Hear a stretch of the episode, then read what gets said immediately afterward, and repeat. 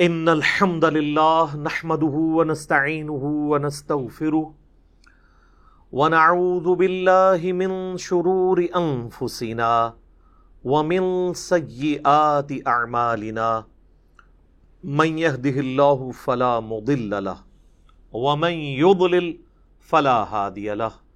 واشهد ان لا اله الا الله وحده لا شريك له.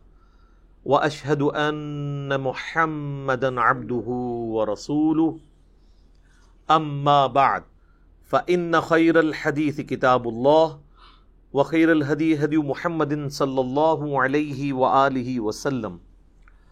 وشر الامور محدثاتها، وكل محدثه بدعه وكل بدعه ضلاله وكل ضلاله في النار.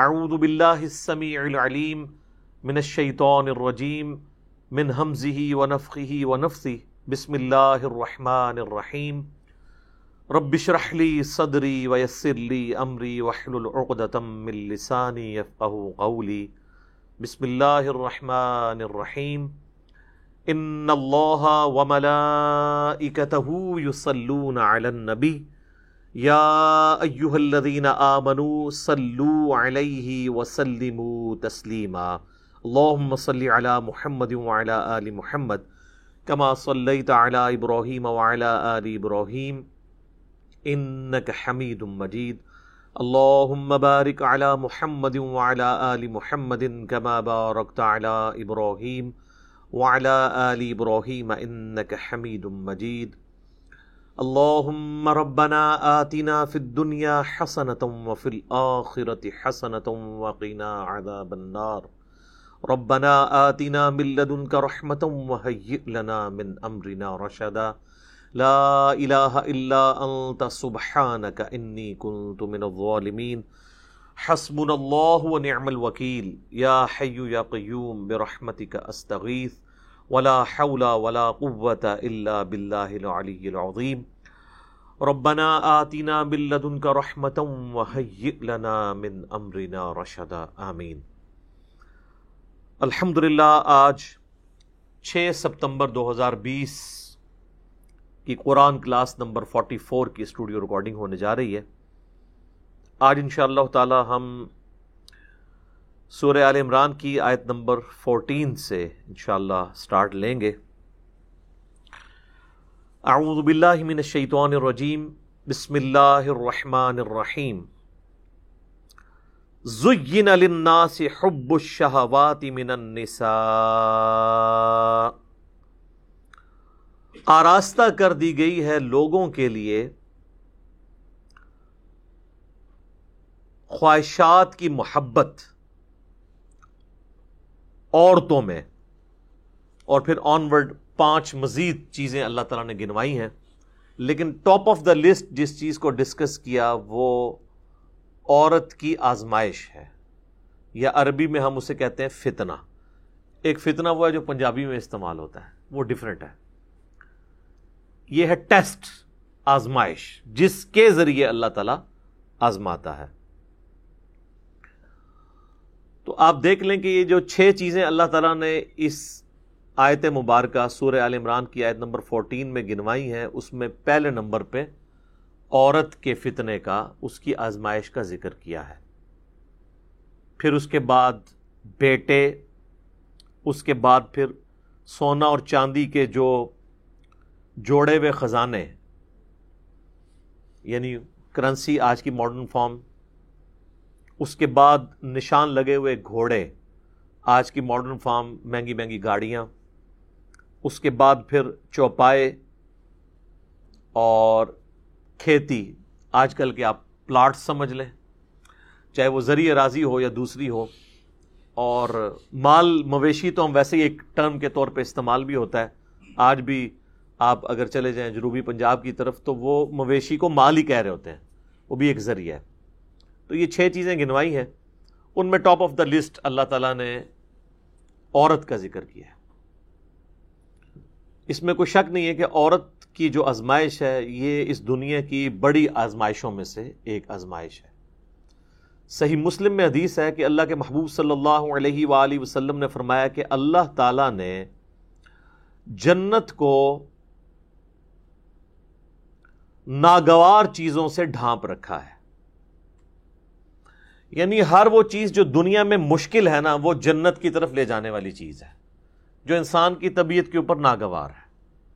ظاہر ہے نمازوں کی مشقت، روزوں کی مشقت، حلال اور حرام میں فرق کرنے کی مشقت، آنکھوں کی حفاظت کی مشقت، پیٹ کی حفاظت کی مشقت، ہاتھوں کی حفاظت کی مشقت، زبان کی حفاظت کی مشقت، یہ تمام ناگوار چیزیں ہیں۔ یعنی ہر وہ چیز جو دنیا میں کرنے سے اللہ تعالیٰ نے منع فرمایا ہے اس کی اٹریکشن چونکہ دل کے اندر ڈال دی ہے، لہٰذا اس چیز سے رکنا یہ ناگوار چیز ہے۔ تو مسلم شریف کی حدیث کے الفاظ ہیں کہ اللہ تعالیٰ نے جنت کو ناگوار چیزوں سے ڈھانپ رکھا ہے اور جہنم کو خوشنما چیزوں سے ڈھانپ رکھا ہے۔ یعنی جہنم کے اوپر جس کو ہم کہتے ہیں نا کہ اڑنگا لگایا ہوا ہے کہ کوئی بھی پاس سے بھی گزرے گا، اس کی طرف اٹریکٹ ہو جائے گا۔ دنیا میں ہر وہ چیز جو خوشنما دکھتی ہے جس کی طرف دل اٹریکٹ ہوتا ہے اور اس کو کرنا بھی آسان ہو جاتا ہے۔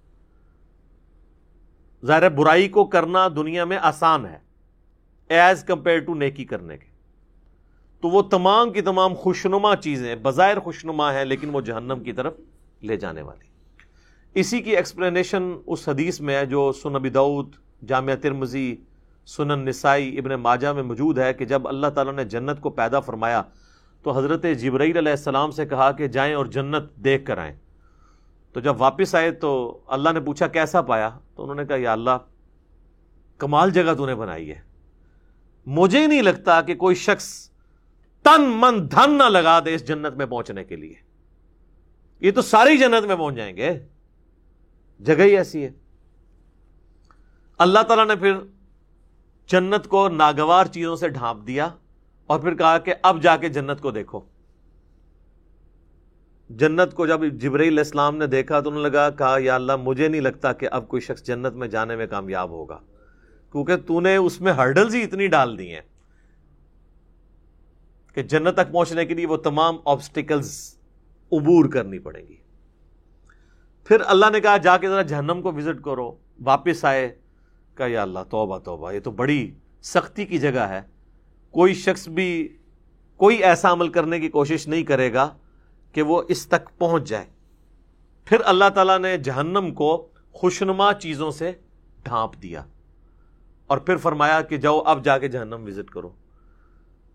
وہ جب وزٹ کر کے آئے تو انہوں نے کہا، یا اللہ، مجھے نہیں لگتا کہ کوئی بندہ جہنم میں جانے سے بچ سکے گا، کیونکہ اٹریکشن ہی اتنی رکھی ہے تو نے۔ جہنم کے اندر نہیں، جہنم کے باہر۔ جس کو پنجابی سے کہنا ہے کڑگا لگیا ہوا ہے، شکار کرنے کے لیے۔ اسی ازمائش کے اوپر تو پھر جنت ہے۔ تو وہ جو خوشنما چیزیں جنہوں نے جہنم کو ڈھانپ رکھا ہے، ان میں سے پہلی چیز عورت کا فتنہ ہے۔ صحیح مسلم میں حدیث ہے، نبی صلی اللہ علیہ وآلہ وسلم نے فرمایا کہ دنیا متا ہے، برتنے کی جگہ ہے۔ اور سب سے بہترین متا نیک بیوی ہے۔ دوسری طرف یہ بھی اسپیکٹ ہے کہ نیک بیوی جنت تک پہنچنے کا ذریعہ بن سکتی ہے۔ عورت آزمائش ضرور ہے، لیکن اگر نیک عورت ہوگی، نیک بیوی ہوگی، تو دنیا میں اس سے بہترین برتنے کی کوئی چیز نہیں ہے۔ دنیا میں بھی نفع اور آخرت میں جانے کا، جنت میں جانے کا سبب بھی۔ ایک اور حدیث ہے بخاری اور مسلم دونوں میں نبی صلی اللہ علیہ وآلہ وسلم نے فرمایا، میں اپنے بعد تمہارے لیے عورت سے بڑا کوئی فتنہ شمار نہیں کرتا۔ یہ آپ الاسلام نے اپنے وفات کے دنوں میں وسیعتیں کرتے ہوئے فرمایا کہ میرے بعد سب سے بڑی آزمائش جو تم پہ ہے وہ عورت کے فتنے کی شکل میں آئے گی۔ اب عورت کا فتنہ ایک تو سیکس کے پوائنٹ آف ویو سے بھی ہو سکتا ہے اور ایک اس پوائنٹ آف ویو سے کہ کوئی شخص اپنی بیوی کی محبت کے اندر جو جائز ہے ایکسٹریم رویے اڈاپٹ کرے کہ اللہ کی حدوں کو توڑ دے۔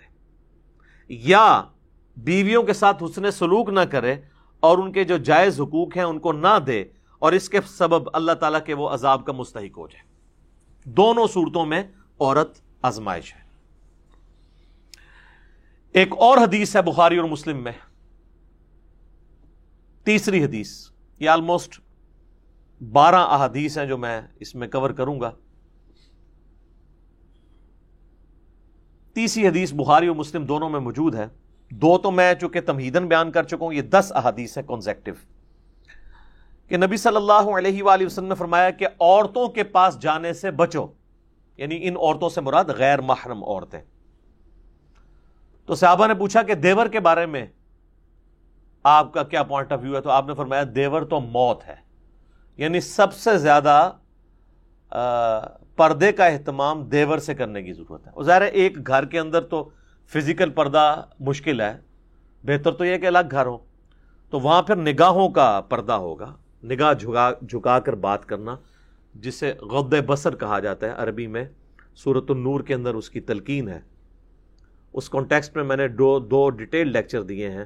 مسئلہ number one sixty one A غد بسر سے متعلق سترہ سعی الاسناد حدیث۔ اور اسی کا پارٹ بی تھا ون سکسٹی ون بی مسئلہ، عورتوں کے حجاب اور پردے سے متعلق۔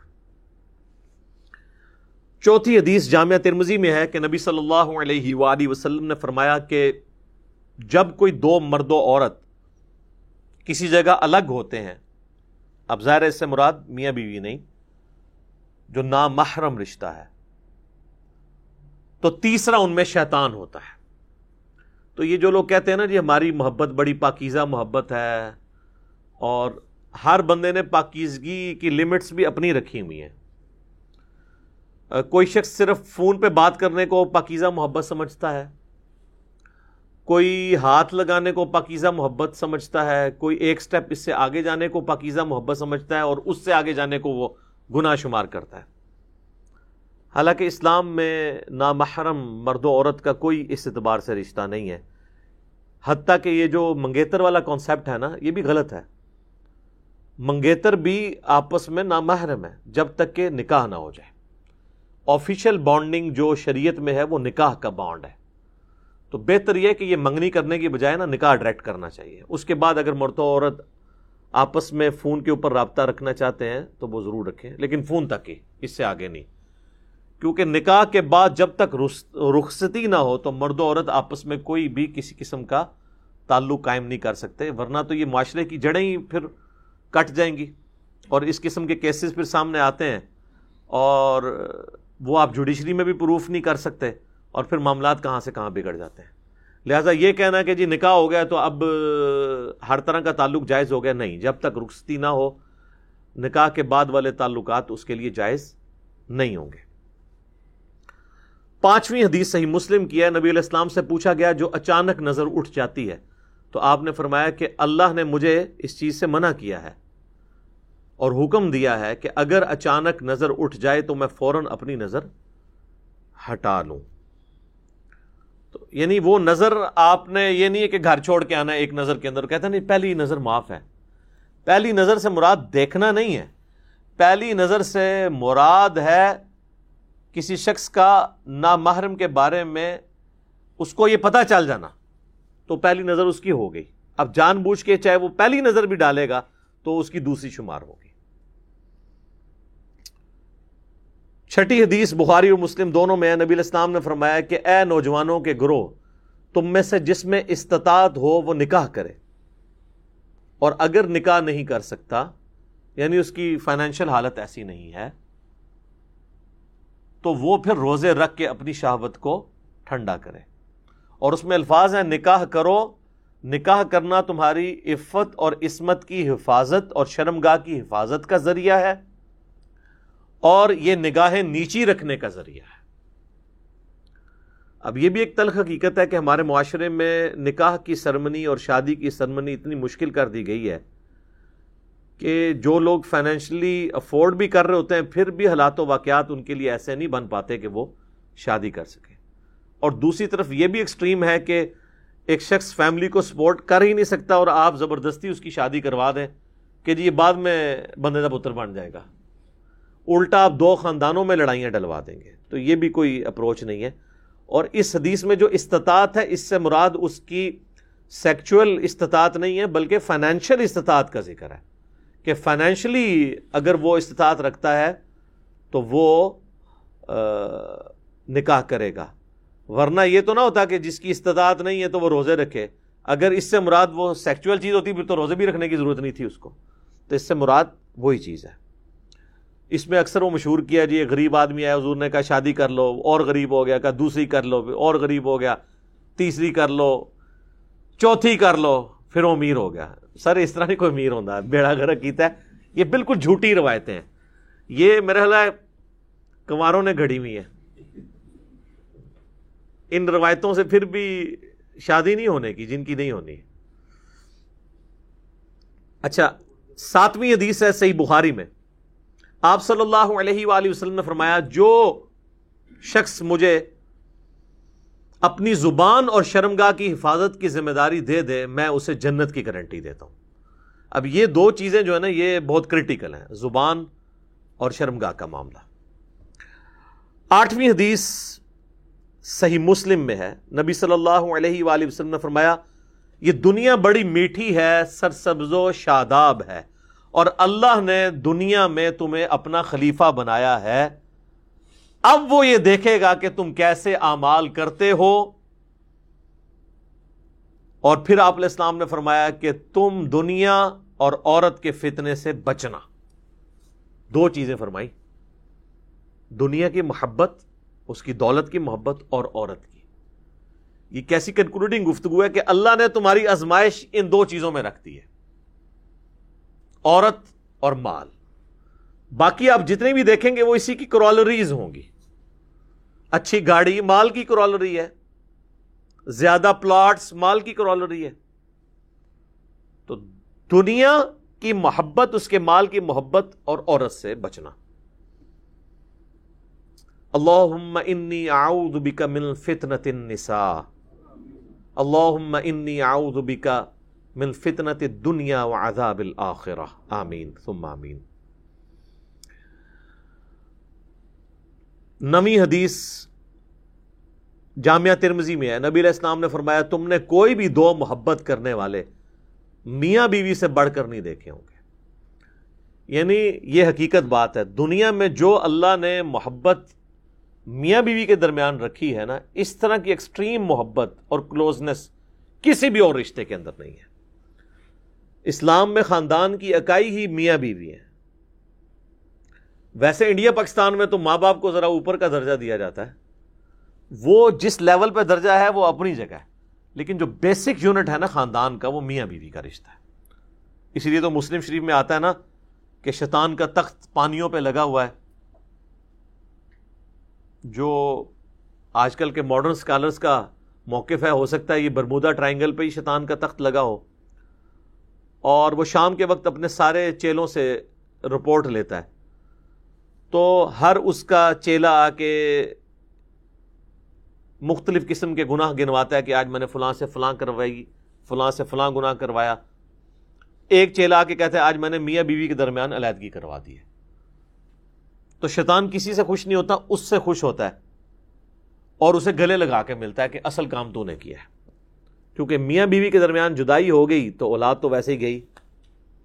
معاشرے کے لیے ناسور بن گئی، اولاد بھی اور بعض اوقات ایسی عورتیں یا ایسے مرد بھی ناسور معاشرے کے لیے بن جاتے ہیں، اگر دوبارہ ان کا پیچ اپنا کہیں پہ ہو سکے۔ تو تم نے کوئی بھی محبت کرنے والے میاں بیوی سے بڑھ کے نہیں دیکھے ہوں گے۔ دسویں حدیث صحیح مسلم میں نبی صلی اللہ علیہ وآلہ وسلم نے فرمایا سبحان اللہ کہنا بھی صدقہ ہے الحمد للہ کہنا بھی صدقہ ہے۔ یہ صدقہ پنجابی والا نہیں، عربی میں صدقہ کہتے ہیں نیکی کے کام کو۔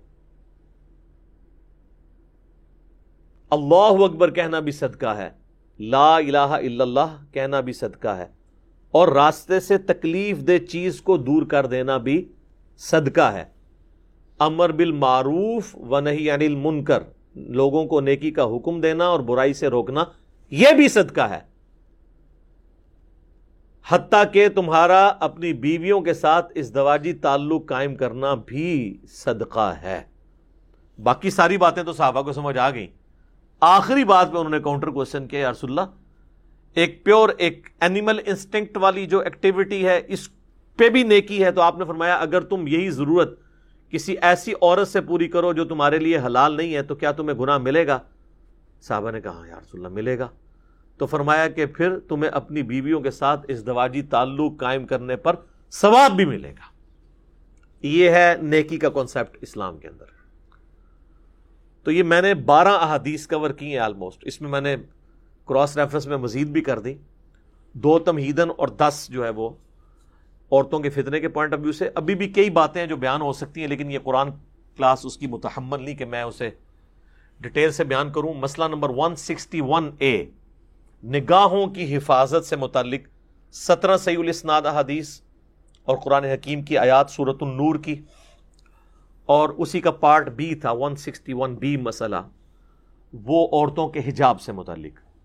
اور ایک اور میرا لیکچر ہے مسئلہ نمبر 51 رزق حرام کی مذمت دنیا پرستی کا انجام اور اس کا علاج۔ اس میں میں نے گیارہ آیات قرآن حکیم سے، کراس ریفرنس کے طور پر دنیا کی مال کی محبت کے حوالے سے ڈسکس کی ہیں اور سترہ سی الاسناد احادیث بھی اس میں ڈسکس کی ہیں۔ آج اس ڈیٹیل میں جانے کی ضرورت نہیں ہے۔ بہرحال چونکہ یہ ایک کریٹیکل ٹاپک تھا اور پوری دنیا میں مانا جاتا ہے فرائڈ بھی یہی کہتا ہے کہ دنیا میں سب سے امپورٹنٹ جذبہ جو ہے وہ سیکس کا ہے۔ باقی ساری چیزیں بعد میں آتی ہیں۔ اور دیکھیں کسی حد تک قرآن نے اس کی بات سپورٹ کی ہے یا آپ کہہ لیں کہ اس نے قرآن کی بات کو سپورٹ کیا ہے، ظاہر ہے وہ تو بعد میں آیا اب آ جائیں ان آیات کی طرف واپس، اس آیت کی طرف، سورہ عمران آیت نمبر فورٹین زین للناس مزین کر دیا گیا ہے لوگوں کے لیے۔ حب الشہوات من النساء، خواہشات کی محبت عورتوں میں والبنین اور بیٹوں میں۔ قبائلی سسٹم میں بیٹوں کی بڑی امپورٹنس تھی۔ جس کے زیادہ بیٹے ہوتے تھے، زیادہ طاقتور۔ آج کل بھی جس کے زیادہ بیٹے ہیں اور تاب فرمان ہے اور ساروں سے وہ جیب خرچ لیتا ہے۔ اور جو نہیں دیتا، زبردستی چھین لیتا ہے، وہ سننے میں ماجا کی حدیث سنا کے کہ تو اور تیرا مال تیرے باپ کا ہے۔ تو بیٹوں کی امپورٹنس تو ہے۔ والقناطیر المقنطرة من الذهب والفضة۔ اور خزانے جمع کیے ہوئے سونے اور چاندی کی فارم میں۔ اس زمانے میں آپ کو پتا ہے کرنسی سونے چاندی کی فارم میں تھی۔ جو کوائن ہوتا تھا سونے کا، وہ دینار کہلاتا تھا۔ اور چاندی کا سکہ جو ہے، وہ درہم کہلاتا تھا۔ پھر وقت کے ساتھ ساتھ چاندی اب سلیٹ ہو گئی۔ اب صرف دنیا میں سونے کو مانا جاتا ہے۔ ظاہر ہے کہ سونا ایک قیمتی ترین دھات ہے اور اس میں ایسی کوالٹیز ہیں جو باقی دھاتوں میں نہیں ہے سب سے بڑی بات، اس کو آپ ایک لاکھ سال کے لیے سمندر میں پھینک دیں، زمین میں دفنا دیں، جہاں مرضی پھینک دیں، اس کو زنگ نہیں لگے گا، یہ نئے کا نیا رہے گا۔ یہ سونے کی کوالٹی ہے۔ اسی وجہ سے اس کو کرنسی کے طور پہ اڈاپٹ کیا گیا۔ یہ کبھی خراب نہیں ہوتا۔ آج بھی آپ دیکھ لیں کہ آپ کے کرنسی نوٹ بھی ہیں، ان کے ایکویلنٹ اسٹیٹ بینک کے پاس سونا ہوتا ہے۔ اس لیے نوٹ پہ لکھا ہوتا ہے، حاملے حاضہ کو مطالبہ پر ادا کرے گا۔ یعنی جو اس نوٹ کو پوزیس کیے ہوئے ہے، اس کو اسٹیٹ بینک آف پاکستان مطالبے کے اوپر سونا ادا کرے گا۔ جس اصل ورت تو سونا ہے نا۔ ورنہ تو ایک کرنسی تو ایک کاغذ کا نوٹ ہی ہے نا، اس کی تو کوئی اہمیت نہیں ہے۔ پرانے زمانے میں اس کی انٹرنسک ویلیو سکے کی اور فیس ویلیو ایک ہی ہوتی تھی۔ دنیا میں کہیں بھی سکہ لے جائیں ایکسپٹ ہوتا تھا۔ کرنسی والا صاحب نہیں تھا۔ آج اگر امریکہ کہہ دے ہم نے پاکستانی روپیز نہیں قبول کرنے، تو زیرو پہ آپ کی کرنسی۔ لیکن سونے کو نہیں وہ کہہ سکتا۔ اگر آپ پاس سونا موجود ہے تو آپ کہیں بھی چلے جائیں۔ اس کی ورت ہے۔ تو وہ اس کے اوپر جو ویلیو لکھی ہوتی تھی سکے کے اوپر، وہی اس میں انٹرنسک چھپی بھی ویلیو بھی وہی ہوتی تھی جو فیس ویلیو آج کے نوٹ کی صرف فیس ویلیو ہے۔ اس کی جو انٹرنسک ویلیو ہے نا، وہ اسٹیٹ بینک کے پاس ہے۔ وہ بھی پاکستان کا اسٹیٹ بینک ہی آپ کو دے گا۔ اگر ہوئے اس کے پاس تو۔ تو یہ گولڈ کے اوپر بھی میرا ایک کلپ ہے، آپ دیکھیں یوٹیوب پہ۔ اکثر لوگ پوچھتے ہیں جی چالیس سال پہلے قرضہ لیا تھا تو اب کس ریٹ پہ واپس کریں؟ بھائی آج کے ریٹ پہ واپس کریں۔ کیونکہ چالیس سال پہلے اگر سونے کے سکے کسی سے آپ نے لیے ہوتے تو آج پھر سونے کے سکے ہی واپس کرنے تھے نا؟ یہ تو پاکستان کی ویلیو جو ہے وہ نوٹ کی گرتی جاتی ہے نا، تو کسی کو آپ سزا کیوں دیتے ہیں؟ تو آپ کلپ دیکھ لیں۔ والخیل المسومہ اور گھوڑے نشان لگائے ہوئے۔ اگلے زمانوں میں یعنی یہ ایک مہنگے ترین سواری تھی گھوڑے، خوبصورت، نشان لگے ہوئے۔ آج کل آپ سمجھ لیں ایک ایک گاڑیاں بہترین قسم کی ولانعام اور چوپائے۔ خیر، یہ مویشی تو آج بھی اسی طریقے سے اہم ہے۔ آپ یہ بڑے بڑے لینڈ لارڈس کو دیکھیں، تین تین چار چار ہزار بھینسیں پالی ہوتی ہیں۔ تو وہ آپ کو پتا ہے، تین چار ہزار ایک بھینس جو ہے نا، اچھی دودھ دینے والی، اس کی قیمت آلموسٹ پانچ لاکھ ہے۔ تین چار ہزار اگر کسی کے پاس بھینسیں ہیں نا، جو اس کی دودھ کی کمائی ہے، وہ کروڑوں میں منتی ہے۔ پر منتھ لاکھوں میں نہیں. تو یہ آپ دیکھ لیں کئی پولیٹیشنس ہیں، انہوں نے اتنی بھینسیں رکھی ہوئی ہیں۔ لوگ سمجھ ہوتے ہیں، یہ مطلب یہ بھینسوں کو کھلا پلا رہے ہیں تو مطلب انہوں نے ترس کھایا ہوا ہے بھینسوں کے اوپر۔ عام آدمی تو بےچارا یہی دیکھتا ہے نا، کتنا دودھ بیچ دیتے ہوں گے۔ آپ کو اندازہ نہیں ہے۔ تو آج بھی مویشیوں کی اہمیت ویسے ہی ہے، پوری دنیا کے اندر۔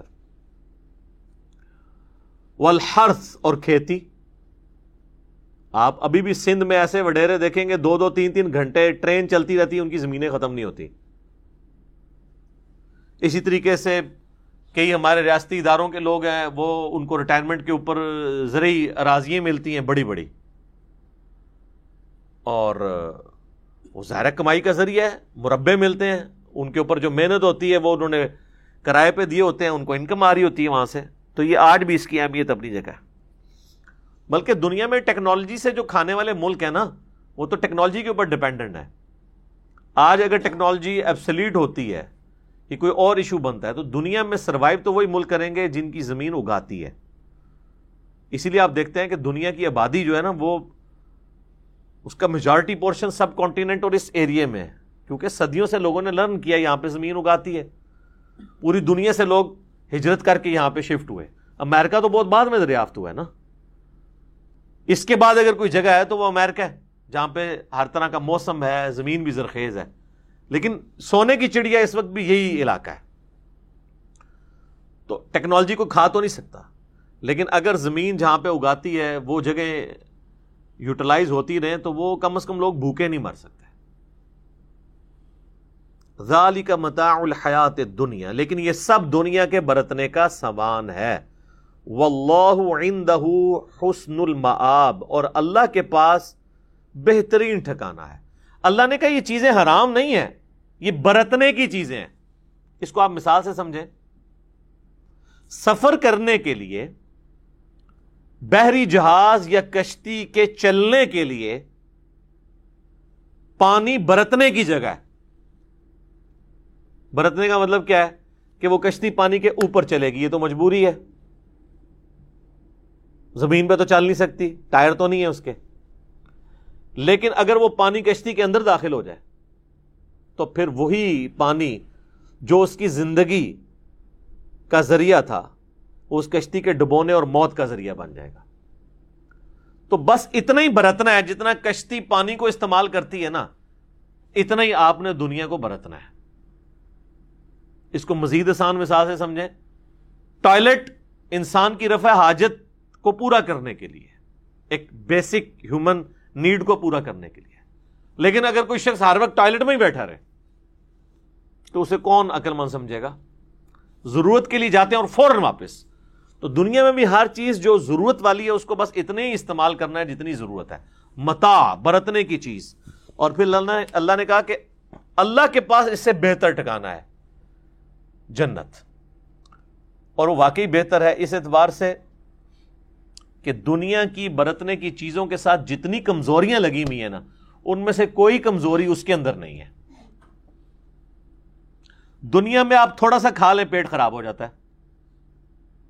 اس کے بعد حاجت کے لیے بھی جانا پڑتا ہے۔ جنت میں، بخاری مسلم میں آتا ہے کہ جتنا مرضی کھائیں، ایک خوشبودار ڈکار آئے گی۔ ڈکار بھی خوشبودار، اور ہر چیز ہزم کوئی ٹوائلٹ جانے کی ضرورت نہیں۔ دنیا کا سب سے بڑا المیہ یہ ہے کہ یہ ختم ہو جانے والی ہے۔ یا آپ سے چھن جائے گی یا آپ مر جائیں گے۔ آخرت میں دونوں چیزیں نہیں ہیں۔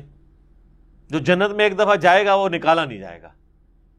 بخاری مسلم کے الفاظ ہیں کہ جہنم اور جنت کے درمیان لا کے موت کو مینڈے کی شکل میں قتل کر دیا جائے گا۔ اور جن جنتیوں کے لیے وہ خوشی کا دن ہوگا کہ اب موت نہیں آئے گی۔ اور جہنمیوں کے لیے سب سے زیادہ دکھ اور تکلیف دے دن وہ ہوگا۔ اللہم اجرنا من النار۔ اللہم انی اسألک جنت الفردوس۔ مع النبیین والصدیقین والشہداء والصالحین۔ آمین۔ تو جنت کی یہ سب سے بڑی خوبی ہے، اس نے فنا نہیں ہونا۔ نہ جنت میں رہنے والے نے فنا ہونا ہے، نہ اس کی وہ نعمتیں چھیننی۔ ہے اس لیے بخاری مسلم میں آتا ہے نا کہ جنتی جب جنت میں انٹر ہوں گے تو اللہ کی طرف سے ایک خوشخبری دینے والا خوشخبری دے گا۔ کہ تمہارے لیے خوشخبری ہے کہ آج کے بعد تمہیں موت نہیں آئے گی۔ ہمیشہ زندہ رہو گے۔ آج کے بعد تم بوڑھے نہیں ہوگے ہمیشہ جوان رہو گے۔ تیس سال عمر۔ ہمیشہ تیس سال ہی رہے گی۔ آج کے بعد تمہیں کوئی تکلیف نہیں آئے گی، ہمیشہ خوشحال رہو گے۔ آج کے بعد تم کبھی بیمار نہیں ہوگے ہمیشہ تندرست رہو گے۔ اور آج کے بعد اللہ تم سے کبھی ناراض نہیں ہوگا، ہمیشہ راضی رہے گا۔ جنت میں کوئی کام ایسا نہیں کہ آپ کریں تو آپ کو یہ ٹینشن ہو کہ پتہ نہیں یہ جائز ہے یا ناجائز ہے۔ ہر کام جائز ہے۔ کیونکہ اللہ نے وہ خواہشات کی تکمیل کا ذریعہ بنایا ہوا ہے۔ اور خواہشات کی تکمیل اس لیول کی ہے کہ کن فیکون کا کچھ حصہ ہر انسان کو نصیب ہو جائے گا۔ جو آپ خواہش کریں گے وہ آپ کے سامنے آ جائے۔ گی تو اللہ تعالیٰ ہمارا ہے، اللہ کے پاس جو ہے نا وہ بہترین ٹھکانا ہے، اس کے لیے ایفرٹ کرو۔ قل بخیر من ذالکم۔ اے نبی، تم فرما دو کہ میں تمہیں ان دنیا کی برتنے کی چیزیں جو ہیں، ان سے بہتر چیز بتا دوں۔ للذین اتقوا عند ربهم ان لوگوں کے لیے جو اپنے رب سے ڈرنے والے ہیں، ان کے رب کے حضور۔ جنات تجری من تحتها الانہار۔ وہ باغات ہیں جن کے نیچے نہریں بہتی ہوں گی۔ خالدین فیہا، وہ اس میں رہیں گے ہمیشہ ہمیش۔ وہ ازواج متحرہ اور ان کے لیے وہاں پر پاکیزہ بیویاں ہوں گی۔ وردوان من اللہ، اور سب سے بڑی بات اللہ کی رضا جوئی ہوگی وہاں پہ۔ اللہ ناراض نہیں ہوگا۔ واللہ بصیر بالعباد، اور اللہ تعالی اپنے بندوں کے امال کو دیکھنے والا ہے۔ تو پاکیزہ عورتیں وہاں پر ملنی ہیں۔ دنیا میں آپ کوئی مرد کسی عورت کے لیے یعنی اٹریکشن رکھتا ہے، کتنا بھی اسے آئیڈیلائز کر لے۔ کمزوری تو ہر انسان کے اندر موجود ہے۔ بڑھاپا تو آ ہی جاتا ہے نا۔ ہارون یا صاحب کی ایک ویڈیو ہے۔ The reality of the life of this world Urdu میں بھی ڈبنگ ہوئی ہوئی ہے۔ ایک ڈاکومنٹری ہے۔ دنیا کی زندگی کی حقیقت۔ تو انہوں نے کئی ایک چیزیں اس میں بتائی ہیں۔ مثال دے کر فزیکلی ویڈیوز کے ذریعے۔ ایک خوبصورت سیب رکھتے ہیں، اس کے اوپر وہ ٹائم لائن کے ساتھ کیمرہ چلا دیتے ہیں۔ تو کچھ گھنٹوں کے بعد وہ گل سڑ جاتا ہے۔ پھر اس سے بڑھ کے انہوں نے چونکہ وہ ٹرکی کے رہنے والے ہیں، تو وہاں کی جو اپنے زمانے کے مشہور مشہور فلم ستارے تھے نا، مرد و عورت میں، ان کی تصویریں انہوں نے جوانی کی دکھائی ہیں۔ اس کے بعد ان کے بڑھاپے کی تصویریں دکھائی ہیں۔ وہ انسان کو دیکھ کے بڑی عبرت ہوتی ہے اچھا یہ ہے وہ بندہ۔ تو دنیا میں ہر چیز کو زوال آنے والا آخرت میں کسی چیز کو زوال نہیں ہے۔ ایب جس چیز کا نام ہے نا، وہ آخرت کی کسی نعمت میں نہیں ہے۔ انسان کا سب سے بڑا ایب کیا ہے؟ موت۔ اگر میں مروں نا، مجھے کوئی تکلیف نہ آئے، میں بوڑھا نہ ہوں، مجھے پریشانی نہ آئے، تو اللہ میری ضرورت نہیں رہتا۔ اللہ ہماری ضرورت انہیں چیزوں کی وجہ سے ہے نا۔ پھر اللہ کو کس نے یاد کرنا ہے؟ یہ صرف کہانیاں ہی ہیں جناب، میں اللہ کی محبت میں عبادت کرتا ہوں۔ کہانیاں ویسے اچھی لگتی ہیں یہ بیان کرنے میں، اور یہ جو لوگ بیان کر رہے ہوتے ہیں نا، جن لوگوں کے بارے میں بھی اور خود بھی، ان کا آپ کردار دیکھیں نا تو پھر آپ کو پتا چل جائے کتنے کمیٹڈ لوگ ہیں۔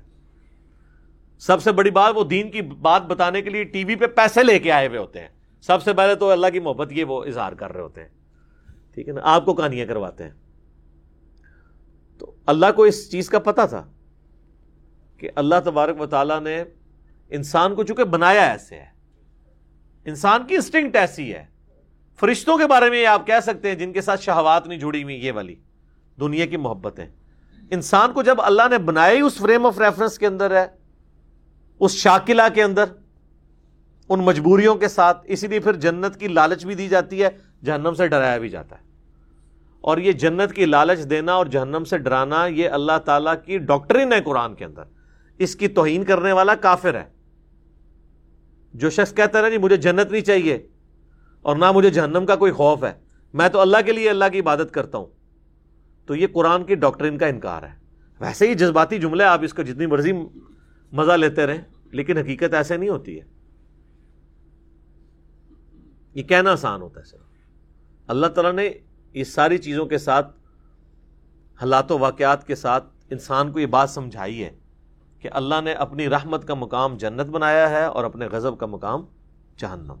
اللہم انی اعوذ بک من عذاب جہنم۔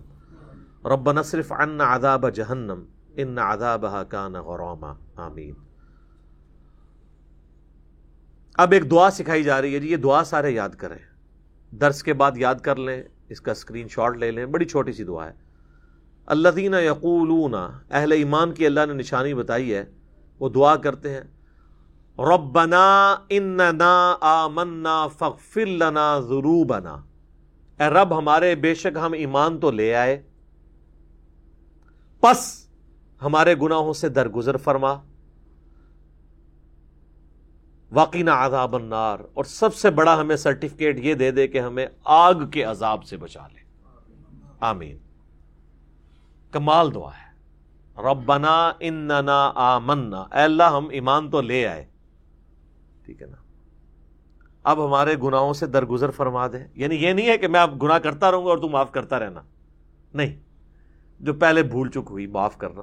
آندہ کے لیے میں صحیح پٹری پہ چلوں گا۔ پھر بھی کبھی کہیں پہ کوئی شخص خطا کا شکار ہوتا ہے، اللہ کی طرف رجوع لے ربنا اننا آمنا فغفر لنا ذنوبنا وقنا عذاب النار۔ اے رب، ہمارے ہم ایمان تو لے آئے، پس ہمارے گناہوں سے درگزر فرمانا اور ہمیں آگ کے عذاب سے بچا لینا۔ آمین۔ یہ دعا سارے یاد کریں جی۔ درس کے بعد۔ الصابرین والصادقین۔ یہ وہ لوگ ہیں جو مصیبت آنے پر صبر کرنے والے ہیں۔ اور صادقین ہیں، سچے ہیں، کبھی بھی سچائی پہ کمپرومائز نہیں کرتے ٹروتھ لورز ہیں۔ ولقان یتین اور آجزی کرنے والے ہیں۔ اور اللہ کی راہ میں خرچ کرنے والے ہیں۔ ولمستغفرین بالاسحار، اور رات کے آخری پہر میں اٹھ کر اللہ کے حضور معافی مانگنے والے ہیں۔ اللہ مجعلنا منہم، اللہ تعالیٰ ہمیں بھی ان میں کرے، آمین۔ تو یہ اللہ تعالیٰ نے ایمان والوں کی نشانی بتائی ہے۔ صبر کرنے والے، ہمیشہ سچ بولنے والے، آجزی اختیار کرنے والے، تکبر نہیں۔ اور اللہ کی راہ میں اس کے دیے ہوئے مال میں سے خرچ کرنے والے۔ اور ہر وقت اللہ تعالیٰ سے معافی مانگنے والے۔ اب یہ اس آیت میں بھی ایک گھنٹہ بولا جا سکتا ہے، لیکن یہ خود سیلف ایکسپلینیٹری ہے۔ ہر مسلمان کو پتا ہے کہ صبر کرنا ہے۔ زندگی جو ہے وہ صبر سے ہی عبارت ہے۔ کبھی گناہوں سے بچنے کا صبر، کبھی نیکی کی تکلیف اٹھانے کا صبر، اور کبھی اللہ تعالی کی طرف سے آئی ہوئی پریشانی پہ صبر۔ یہی تین صبر ہیں جو کرتے ہیں۔ دنیا کی ہر چیز ان تین کے اندر لائی کرتی ہے۔ سردیوں میں ٹھنڈے پانی سے وضو کرنے کا صبر، گرمیوں میں روزے رکھنے کا صبر گرمیوں کی چھوٹی راتوں کے بعد فجر کی نماز پڑھنے کا صبر، رزق کے حلال کمانے کا صبر، مصیبت اور پریشانی کے اوپر صبر اور حرام سے بچنے پر صبر، یہ بھی صبر ہے نا؟ راتوں رات انسان امیر ہو سکتا ہے حرام کما کے، لیکن صبر کرے کنات کر لے۔ شاہد اللہ لا الہ الا ہو۔ سب سے پہلے اللہ گواہی دیتا ہے اس بات کی کہ اس کے سوا کوئی معبود نہیں ہے۔ ول ملائی اس کے بعد فرشتے بھی اس پر گواہ ہیں۔ وہ العلم قائم بالقسط، اور اہل علم بھی اس پر گواہ ہیں کہ اللہ کے سوا کوئی معبود نہیں ہے۔ اور وہ قائم فرمانے والا ہے عدل کو۔ یہ بھی عدل کا تقاضا ہے کہ کائنات کا کریٹر ایک ہے۔ ورنہ یہ کائنات بیلنس نہیں رہ سکتی۔ تو اللہ تعالیٰ ہمارا ہے کہ اللہ بھی گواہی دیتا ہے، اللہ کے فرشتے بھی اور اہل علم بھی گواہی دیتے ہیں کہ اللہ ایک ہے اور اس نے انصاف کے ساتھ ہر چیز کو قائم رکھا ہوا ہے۔ اور اسی میں امپلائڈ ہے کہ اہل علم اور فرشتے اور اللہ خود بھی انصاف کے اوپر قائم ہے یہاں پہ اللہ نے اہل علم کا ذکر کیا ہے۔ وہ کہتے ہیں جی، عشق دے چلے نمبر لے گئے۔ عقل والے انجے ہی گالیاں تو یہ ہے بابوں کی ڈاکٹرین اور ایک ہے کتاب کی، اللہ کی کتاب کی ڈاکٹرین۔ جو ہم کہتے ہیں کہ مرنے سے پہلے اے مسلمان کر لے اس پہ غور، کتابوں کا خدا اور ہے، بابوں کا خدا اور۔ یہ کتابوں کا خدا یہ کہہ رہا ہے کہ اہل علم جو ہے نا، اللہ ان کو اپنی توحید کے اوپر گواہ کر رہا ہے کہ اہل علم سے بھی پوچھ لو کہ اللہ ایک ہے۔ انما یکش اللہ من عباد ہی العلماء۔ اللہ کی خشیت اور معرفت صرف اہل علم کو ہے۔ نبی الاسلام کو حکم ہوا اور رب زدنی علم اے نبی، آپ بھی دعا کیا کریں، اے اللہ میرے علم میں اضافہ کر دیں۔ سورہ تاہا میں آتی ہے آیت۔ سن ابن ماجہ میں آتا ہے، نبی الاسلام فجر کا سلام پھیرنے کے بعد دعا مانگتے تھے۔ اللہم انی اسألک علما نافعا ورزقا طیبا وعملا متقبلا۔ اے اللہ میں ایسا علم تجھ سے مانگتا ہوں جو نفع مند ہو، ایسا رزق مانگتا ہوں جو پاکیزہ ہو، اور ایسا عمل مانگتا ہوں جو تیری بارگاہ میں مقبول ہو۔ راندہ درگاہ نہ ہو جائے۔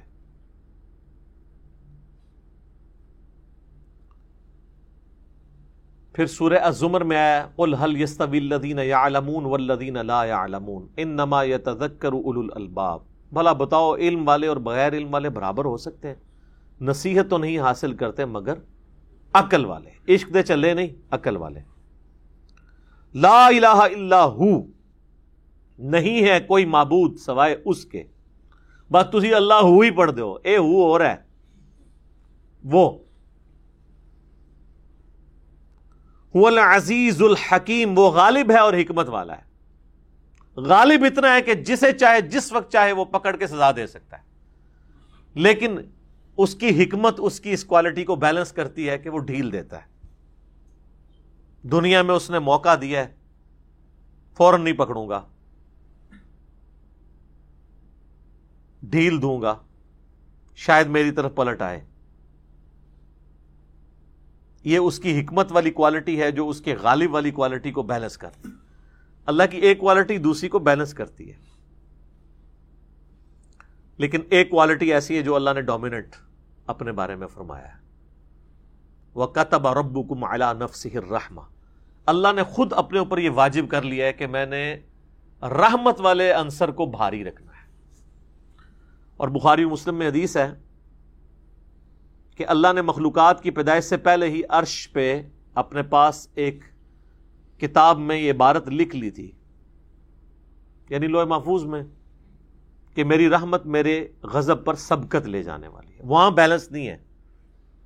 وہاں پہ اگر بیلنس ہوتی پھر تو مارے جاتے سارے۔ جو سور فاتر کے اینڈ پہ آتا ہے کہ اگر اللہ تعالی لوگوں کو ان کے گناہوں پر پکڑنا شروع کر دے تو روئے عرض پہ کوئی بھی چلنے پھرنے والا نہیں بچ سکے گا۔ اس لیے کہا جاتا ہے نا کہ اللہ سے اس کا فضل مانگنا چاہیے۔ اللہ انی اسلو من فضلی کا و رحمتک۔ عدل نہیں مانگنا چاہیے۔ کیونکہ عدل پہ آئے نا، یہ ویسے بات تو کرنا آسان ہے۔ دنیا دین، ساتھ ساتھ دی اچھا اس کا مطلب ہے کہ بارہ گھنٹے دین کے لیے، بارہ دنیا کے لیے۔ ہیں یہ کیا کہہ دیا؟ بھائی، تو جو کہانی کرائی ہے وہ جواب دیتا نا تنو۔ کسی چیز کو میتھمیٹیکلی کوانٹیفائی کر کے کسی کے سامنے رکھا جائے نا، پھر اس کو سمجھ آتی ہے کہ وہ دعویٰ کتنا بڑا کر رہا ہے۔ ویسے تو آپ جتنے مرضی جملے بولتے رہے تو یہ اللہ تعالیٰ کی رحمت اس کے غضب پر سبقت لے جانے والی ہے۔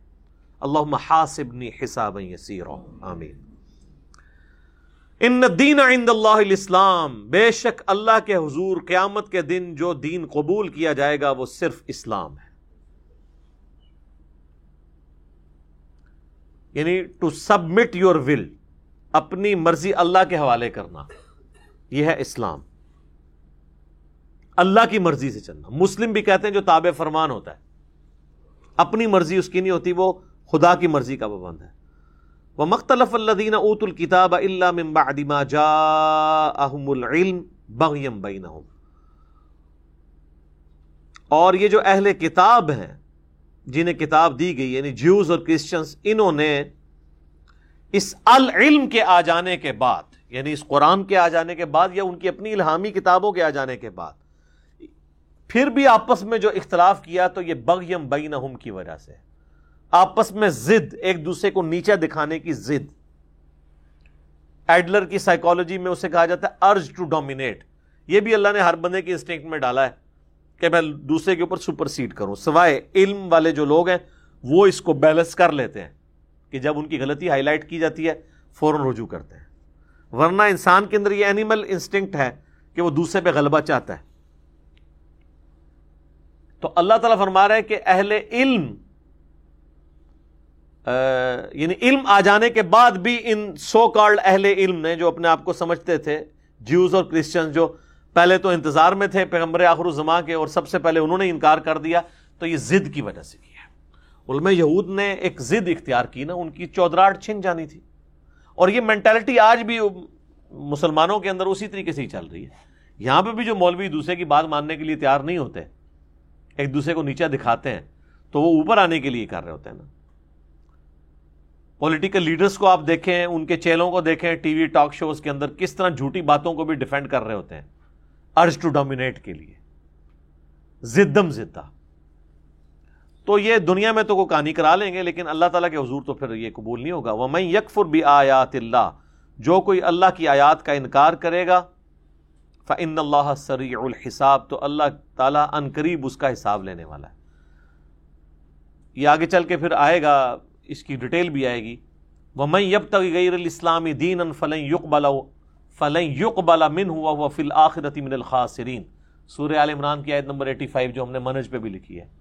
جو کوئی قیامت والے دن اسلام کے سوا کوئی اور دین لے کر اللہ کے پاس آئے گا، اللہ اس سے اس کا دین قبول نہیں کرے گا۔ یہ جوز اور کرسچن کو کہا جا رہا ہے کہ اسلام قبول ہوگا۔ یہاں کہیں نہیں لکھا کہ سنی اسلام، شیعہ اسلام، بریلوی اسلام، صرف اسلام۔ اسلام اسلام۔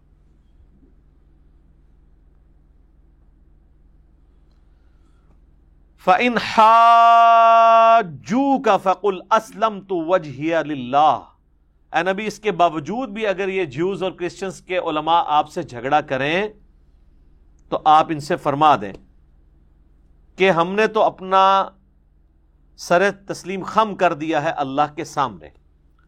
ومن تبان اور جو میری پیروی کرنے والے لوگ ہیں، وہ بھی اللہ کے سامنے سر تسلیم خم کرتے ہیں۔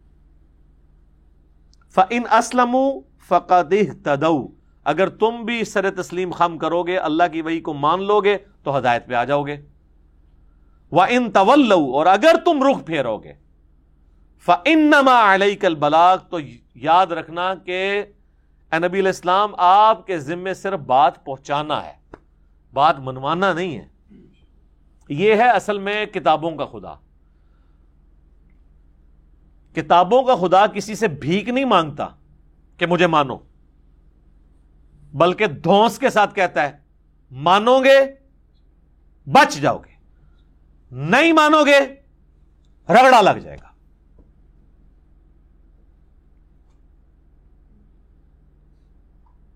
واللہ بصیر بالعباد، اور اللہ تعالی اپنے بندوں کو خوب دیکھنے والا ہے۔ اچھا اس میں ایک وہ حصہ رہ گیا تھا۔ ہاں جی۔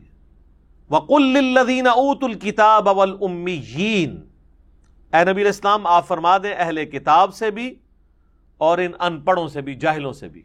یعنی جو عرب کے لوگ تھے نا، امی تھے، ان پڑھ۔ اسلم تم کیا تم اسلام لے کر آتے ہو؟ ان اسلم فقد تدو اگر یہ ایمان لے آئیں گے تو ہدایت پہ ہوں گے۔ وہ ان طول فنما علیہ کل بلاغ اور اگر منہ پھیرو گے تو یاد رکھو کہ ہمارے نبی کے ذمے تو نہیں ہے مگر صرف بات کو پہنچا دینا۔ واللہ بصیر بالعباد۔ اللہ تعالیٰ اپنے بندوں کو دیکھ رہا ہے۔ اور نبی السلام کو یہی حکم ہوا ہے نا، فذکر بالقرآن میں یہ خاف وعید اے نبی، اس قرآن کے ذریعے آپ ڈر سنائیں، ان کو جو اللہ کی دھمکی سے ڈر جائے۔ جو ڈرنے والا نہیں اس کو کہا کہ چھوڑ دیں۔ فذکر ان نفات ذکر آپ نصیحت کریں اگر نصیحت کرنا کسی کو فائدہ دے رہا ہو۔ سید زک کروں میں یکشا نصیحت اسے کریں جو ڈر جائے۔ وہ یا تجنب اشقا اس کو چھوڑ دیں جو بدبختی کے اوپر اترا ہوا ہے۔ وہ یا تجنب اشقا اللہ یسلن نار القبرا ثم لا يموت فيها ولا يحيا۔ اس کو تو ہم بڑی آگ پہ پیش کریں گے۔ پھر وہاں پہ نہ زندوں میں ہوگا نہ مردوں میں۔ سورہ الفرقان میں آتے آج ایک موت نہیں، ہزاروں موتیں مانگو۔ موت نہیں تمہیں آنی۔ موت آئے تو کام تمام ہو جائے، نہیں، موت نہیں آئے گی۔ اللہم اجرنا من النار۔ ان الذین یکفرون بیاات اللہ، بے شک وہ لوگ جو اللہ کی آیات سے کفر کرتے ہیں۔ اب اس سے مراد وہی جیوز اور کرسچن اسپیسیفکلی جیوز بنی اسرائیل ویقتلون النبیین بغیر حق اور وہ قتل کرتے رہے ہیں انبیاء کو نہ حق۔ ویقتلون الذین یأمرون بالقسط اور قتل کرتے رہے ہیں ان لوگوں کو بھی جو انصاف کا حکم دینے والے یعنی اہل علم، علماء حق کو بھی قتل کرتے رہے ظاہر ہے دنیا میں جو بھی پیغمبروں کی دعوت لے کے اٹھتا ہے نا تو اس کے ساتھ بھی دشمنی، پھر یہ وہی اسی طرح کی دشمنی نبھاتے ہیں جو انبیاء کے ساتھ نبھاتے ہیں۔ یا مرون بالقسط من الناس، لوگوں میں سے۔ فبشر ہم بن علیم۔ تو اے نبی، خوشخبری سنا دیں ایسے لوگوں کو۔ اب یہ بڑا ٹانٹ والا انداز ہے۔ فبشر ہم بھی بن علیم۔ ان کو خوشخبری سنا دیں، دردناک عذاب کی۔ یہ ٹونٹ کا انداز ہے۔ خوشخبری۔ یعنی یہ غصے کا آخری درجے کا اظہار ہے کہ کسی کو تکلیف دینی ہے، اس کو کہا تجھے خوشخبری ہے عذاب کی۔ حالانکہ عذاب آنا کوئی خوشخبری تو نہیں ہے۔ عذاب کی خوشخبری سنا دے انبیاء کرام کو ظاہر ہے بنی اسرائیل نے قتل کیا۔ رسولوں کو نہیں قتل کیا۔ رسولوں کے ساتھ، چونکہ رسول تو آتے اس دھمکی کے ساتھ ہے مجھ پہ ایمان لاؤ۔ ادروائز بڑے دن کا عذاب تمہیں آپ پکڑے گا۔ اور پھر اس کے مقابلے پہ رسول بچا لیے جاتے ہیں اور مخالفین تباہ و برباد کر دیے جاتے ہیں۔ نو علیہ السلام رسول تھے موسا علیہ السلام رسول تھے، مخالفین تباہ و برباد کر دیے گئے۔ حود علیہ السلام، صالح علیہ السلام۔ لیکن یوسف علیہ السلام نبی تھے۔ انہوں نے کہیں یہ دھمکی نہیں لگائی، مجھ پہ ایمان لاؤ ورنہ بڑے دن کا عذاب تمہیں آپ پکڑے گا۔ یہی علیہ السلام نبی تھے۔ عیسیٰ علیہ السلام کے کیس میں چونکہ وہ رسول تھے، مخالفین تو تباہ نہیں ہوئے، لیکن رسول کو اللہ نے بچا لیا، مخالفین کے پہ عذاب کی قسطیں پھر بعد میں آئیں۔ ٹائٹس کی شکل میں سیونٹی عیسوی کے اندر، جب یوروشلم کی اینٹ سے اینٹ بجا دی اور پھر قیامت تک ان کی قسطیں آنی اور آخری قسط جو ہے وہ جب یہ دجال کے ساتھ ملیں گے، پھر عیسیٰ علیہ السلام آگے خود ان سے بدلا لیں گے۔ تو وہ عذاب کا آخری کوڑا ہے جو بنی اسرائیل پہ پڑنا ہے۔ اللہ یہ کہ جو لوگ ایمان لے آئیں دنیا والآخرہ۔ یہ وہ لوگ ہیں بد نصیب کہ جن کے امال دنیا اور آخرت میں اللہ نے برباد کر دی یعنی کوئی نیکی کو پلے ہے بھی تھی نا، وہ بھی ختم۔ وما لهم من ناصرین، اور ان کے لیے کوئی مددگار نہیں ہوگا۔ الم تارا اوتو نصیب من الکتاب، کیا تم نے ان لوگوں کو نہیں دیکھا جنہیں کتاب کا کچھ حصہ دیا گیا تھا؟ یعنی جوز اور کرسچن۔ کتاب کا کچھ حصہ یعنی اصل کتاب تو لوہے محفوظ میں ہے نا، وہیں سے قرآن، تورات، زبور، انجیل اترے۔ تو ایک حصہ تورات کی شکل میں بنی اسرائیل کو بھی دیا گیا۔ انجیل کی شکل میں بنی اسرائیل میں سے ایک جز کرسچنس کو دیا گیا۔ ان کا حال یہ ہے یود الا کتاب اللہ، جب انہیں اب اس فائنل ٹیسٹمنٹ کی طرف بلایا جاتا ہے، یا ایون اولڈ ٹیسٹمنٹ اور نیو ٹیسٹمنٹ جس میں لکھا ہوا ہے پیغمبر آخر الزمان آنا ہے، یا ایون اگر ان کو نہیں بھی ماننا، اس میں لکھی بھی توحید کی طرف بھی انہیں بلایا جاتا ہے۔ لیحکم بینہم کہ ان کے درمیان فیصلہ کیا جائے ان کے جھگڑوں کا۔ ثم یتولا فریق منہم وہم معرضون۔ تو ان میں سے ایک فریق جو ہے وہ منہ پھیر لیتا ہے اور وہ ہے ہی منہ پھیرنے والے۔ اور اس کی ریزن اللہ نے بتائی ہے۔ ذالک بانہم قالوا لن تمسنا النار الا ایام معدودات۔ یہ ان پہ یہ جو نوست پڑی اس لیے کہ انہوں نے خود سے ایک کانسیپٹ بنا لیا ہے۔ کہ ہمیں تو دوزہ کی آگ نہیں چھوئے گی مگر چند دن کے لیے۔ اور جی پھیرے ہی لگنا ہے نا۔ سرکار تسی بھی یہی کر رہے ہو۔